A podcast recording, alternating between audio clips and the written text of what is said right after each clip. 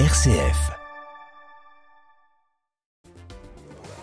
Le 18-19, une émission présentée par Corentin Dubois. Deux invités ce soir, Claude Bost, bonsoir. Bonsoir à vous. Et merci d'être avec nous. Vous êtes le président de Transition Pro en Auvergne-Rhône-Alpes et à vos côtés votre vice-président Maurice Cropi. Bonsoir. Bonsoir à vous tous.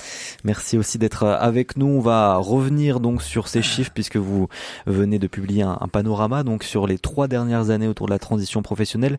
J'aimerais attirer aussi votre attention sur un autre chiffre, celui de un tiers de reconvertis en, en 2021. Donc il y a deux ans maintenant selon l'enquête France Compétences. Votre organisme a été euh, créé, en tout cas le nom a été créé aussi en, en 2020. Il y avait un vrai besoin, un besoin assez euh, énorme, Claude Bost, euh, à ce moment-là. Eh ben bien sûr, parce qu'il y a, bah, y a eu la loi de 2018, donc qui a Mm. fait qu'on a changé, on est passé Fongicif, Transition Pro Auvergne-Rhône-Alpes. Et aussi, il y a les aspirations des salariés sur ces quatre dernières années, entre, entre la crise climatique, entre le Covid, entre les événements internationaux. Tout cela fait que les, beaucoup de salariés se posent des questions sur leur projet de vie et donc euh, souhaitent changer de métier ou se reconvertir. Hmm, Donc vous avez récolté les données depuis euh, trois ans pour un panorama de la transition pro dans la région, donc 24 000 projets. Oui, 24 quand 000 même en- en projets, c'est ça. 24 000 projets de reconversion qui ont été soumis donc à notre commission d'instruction. Et donc euh, sur ces sur ces 24 000 euh, projets, bah, ça correspond à 54% de femmes et euh, 46% d'hommes. Et puis pour les âges, eh ben on a 76 des, des salariés qui ont entre 30 et 50 ans. On en a C'est 15 c'est beaucoup quand même. On a quelque chose qui ressort au niveau de l'âge. Oui, oui, bien sûr. Ah, oui. plus de 30 ans. Oui, plus de 30 ans, mais euh, je- il y en a quand même 15% en dessous de 30 ans. C'était différent avant. Et on en a 9% au-dessus de 50 ans. Donc c'est des chiffres qui ont évolué, qui sont euh, qui sont plus à la baisse, puisqu'on se rend compte même qu'il y a des jeunes de, on en voit il y a de 25 ans qui veulent aussi changer de métier. Euh, ça tient aussi au fait qu'on veut changer de vie. hein. On a on a on a sens, on a des valeurs, on a du sens, on veut du bien-être, on veut de la rémunération également. Donc tout ça fait que l'ensemble des salariés se posent des questions sur leur reconversion à tout âge. Et Maurice Cropi, c'est quelque chose que vous observez, ça, cette évolution, ce- cette recherche euh, d'un nouveau, d'une nouvelle orientation, d'un nouveau métier euh, de plus en plus ces dernières années? Oui, oui, tout à fait. Moi, je suis dans l'environnement depuis huit ans et j'ai pu voir les évolutions. Alors, comme le disait Claude, des évolutions des attentes des salariés avec des profils de plus en plus jeunes et, de, mieux, de mieux en mieux formés d'ailleurs, mais qui très vite euh, veulent changer de, métier, de perspective. Donc, il y, a, il y a la dimension salarié, souhait, mais il y a aussi la dimension économique, c'est-à-dire les mutations en cours.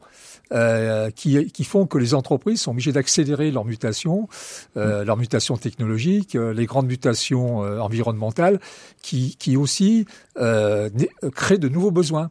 Et ce qui fait que le deuxième peut-être, la deuxième information à prendre en compte, c'est la massification. On va avoir de plus en plus de personnes à reconvertir. C'est une bonne nouvelle. Et c'est quoi le- les motivations principales, euh, justement, de ce changement professionnel euh, Mais justement, on a, on- dans notre étude, on a, on a les motivations. Donc, ben, c'est- le sens qu'on veut donner à sa vie, les valeurs qu'on a également. On a aussi une- un besoin de bien-être individuel et familial aussi, puisque la famille compte beaucoup aussi Mais ça, c'est nouveau, tout ça Pardon? C'est nouveau, tout ça? Alors, c'est nouveau. Euh, bon, les conditions de travail, ça existait déjà, mais ce qui apparaît surtout, c'est l'épanouissement. L'épanouissement, parce qu'on on, a traversé la crise, la crise euh, sanitaire, donc c'est vrai que à ce moment-là, les gens sont beaucoup de plus en plus de questions.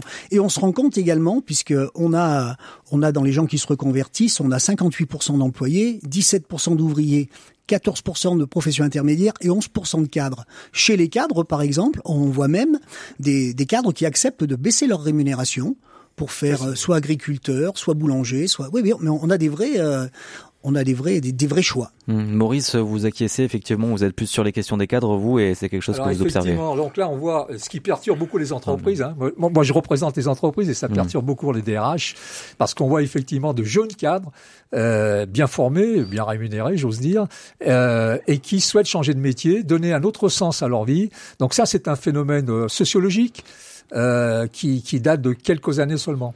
Hein. Euh, donc, euh, mais donc euh, ça c'est nouveau, mais il y a aussi toujours euh, une population qui est extrêmement concernée par la reconversion professionnelle, c'est- les moins qualifiés. Nous donnons la priorité aux moins qualifiés Oui. et il faut pas perdre de vue que ça permet aux salariés les moins qualifiés d'augmenter leur rémunération, de changer de statut. Je vais vous donner un exemple. Nous finançons beaucoup euh, d'aides-soignantes pour des métiers d'infirmière. Vous imaginez l'élévation de rémunération, la reconnaissance de statut. Donc cette dimension sociale il faut il faut pas l'oublier. On a on a les deux volets quoi. On a effectivement les, les mieux formés, les mieux rémunérés qui veulent aussi changer pour d'autres raisons de métier, mais aussi euh, les moins bien rémunérés, les emplois les moins qualifiés, qui pour de, qui ont aussi une volonté et de d'améliorer de, leur rémunération. Et, et, là, on est effectivement dans la promotion sociale. Mmh. Qu'est-ce que ça dit peut-être aussi euh, de la société, notamment du secteur euh, entrepreneurial, de l'entreprise plus largement, euh, tous ces chiffres-là? Eh ben, ce qu'on se rend compte également, d'où viennent les salariés? Quel type d'employeur? Ça vient surtout du secteur de la santé. on va en parler justement avec Johan Fraisse puisque ça, ça illustre ah bien, parfaitement euh, ce dont on va expliquer. Vous avez voilà, failli me couper l'herbe sous le pied. Allez-y, je vous donnerai les autres secteurs après. Eh bien voilà. Allez, bonsoir messieurs, merci d'être avec nous ce soir. Euh, J'aimerais revenir avec vous donc euh, avec cette question sonore euh, sur le sens profond hein, d'une reconversion, quitter un secteur pour en gagner un autre, euh, quitter un poste, une fonction pour en occuper une nouvelle.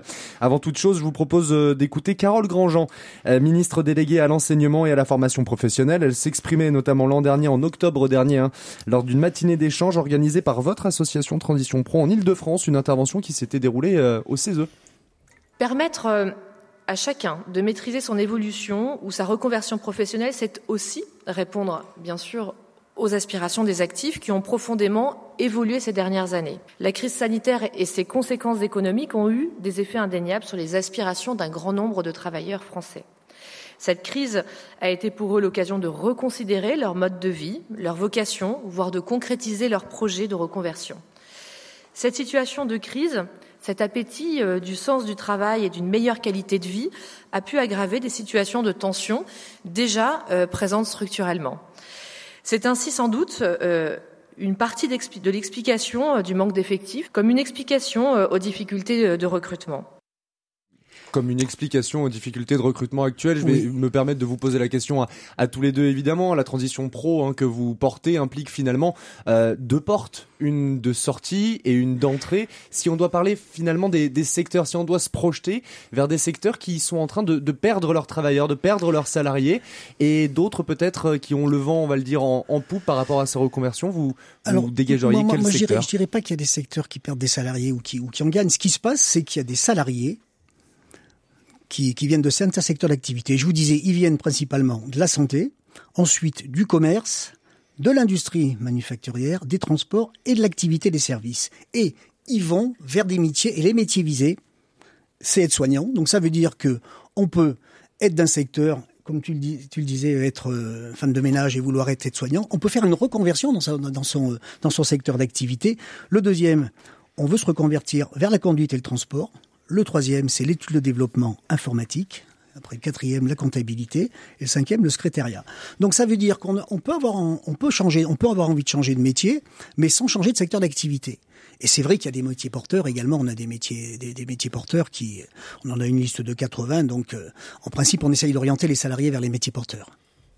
Oui, il y a des métiers en tension. Alors, il y a très peu, il y a très peu de nouveaux métiers. Il y a très très peu de nouveaux métiers. Par contre, il y a des métiers qui se transforment.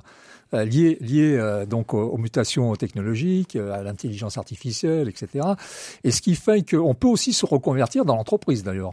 Hein. C'est-à-dire, on a des secteurs entiers de l'économie euh, que ce soit dans l'industrie, dans les services, dans le tertiaire, où il peut y avoir une reconversion euh, au sein de l'entreprise ou à l'extérieur de l'entreprise. Donc il y a cette conjonction euh, des, mutations actuelles, d'une nécessité économique et euh, des motivations sociétales des salariés d'avoir euh, une autre approche du travail, avec notamment quelque chose moi qui me surprend beaucoup par rapport à ce que j'ai pu observer dans ma carrière, c'est le fait qu'aujourd'hui un jeune n'envisage plus forcément de faire une carrière toute sa vie dans la même entreprise. Mmh, bon, ça c'est un fait nouveau. Donc de par cette posture, ça veut donc dire qu'il va être amené à changer plusieurs fois d'employeur, voire de métier. Donc euh, en, en, allez, en quelques années, là, le paradigme a changé. Donc il faut aujourd'hui emmener, euh, euh, il faut faire de la pédagogie d'abord pour faire comprendre à tous les acteurs euh, socio-économiques hmm. de, ce grand changement. Et puis on a aussi hein, une tendance, c'est la création d'entreprises. Hein, ça représente 42% quand même des projets que vous accompagnez. la, création ou la reprise d'entreprise, c'est quand même important aussi. Et ça, c'est une tendance forte après Covid aussi. Oui, parce que en plus, on a un dispositif, on appelle ça les démissionnaires. Et bien souvent, ce dispositif démissionnaire permet aux personnes, comme son nom l'indique, de démissionner de leur emploi. Bon, faut, faut certains critères. Et puis ils se ils, euh, ils, se mettent à leur compte, quoi. Ils se mettent auto-entrepreneurs ou entrepreneurs. Donc on a ça dans notre dispositif démissionnaire, mais on a également ça dans notre autre dispositif qui est le parcours de transition professionnelle. Donc c'est vrai qu'il y a beaucoup de gens qui aspirent à, à se mettre à leur compte. Et puis il y a pour aller dans le prolongement de ce que disait Maurice, il y a des gens qui vont changer trois, quatre fois d'orientation toute leur vie maintenant. Avant, c'était pas le cas. On rentrait à 18 ans dans une entreprise ou à 20 ans. Tandis que maintenant, il y a des gens qui veulent changer. Donc, ça veut dire qu'il faut que les employeurs s'adaptent aussi à ces, choix de, à ce que veulent les salariés. Et, quelque part, eh bien, faut tenir compte aussi de leur avis. Et puis, important. Quel est votre rôle Quel est votre accompagnement aussi euh, ensuite hein, lorsqu'on entame sa reconversion? On peut aller vers transition pro. Euh, Est-ce qu'il y a souvent de la, ça passe souvent par de la formation, quasi tout le temps par de la formation euh, ou pas forcément encore euh, Maurice Cropier? Alors oui, nous, les métiers que nous finançons hein, et notamment vous aussi allusion aux créations d'entreprises, hein, c'est un, dispositif qui nous est cher à nous parce qu'effectivement permettre à, à, des salariés plus ou moins jeunes d'ailleurs de créer leur entreprise, c'est une belle aventure. Mais oui, effectivement, donc donc, euh, nous finançons uniquement d'ailleurs des dossiers où il y a un parcours de formation. Et, Transition Pro est organisé à les compétences en interne pour euh, valider euh, voire proposer un parcours de formation, d'ingénierie de formation, ce qui fait qu'on a un dispositif très sécurisé. On, a, on est très, on a un fonctionnement très qualitatif. Il y a une, sélection des candidats. Il y a donc une aide. C'est quoi un bon dossier d'ailleurs pour être sélectionné?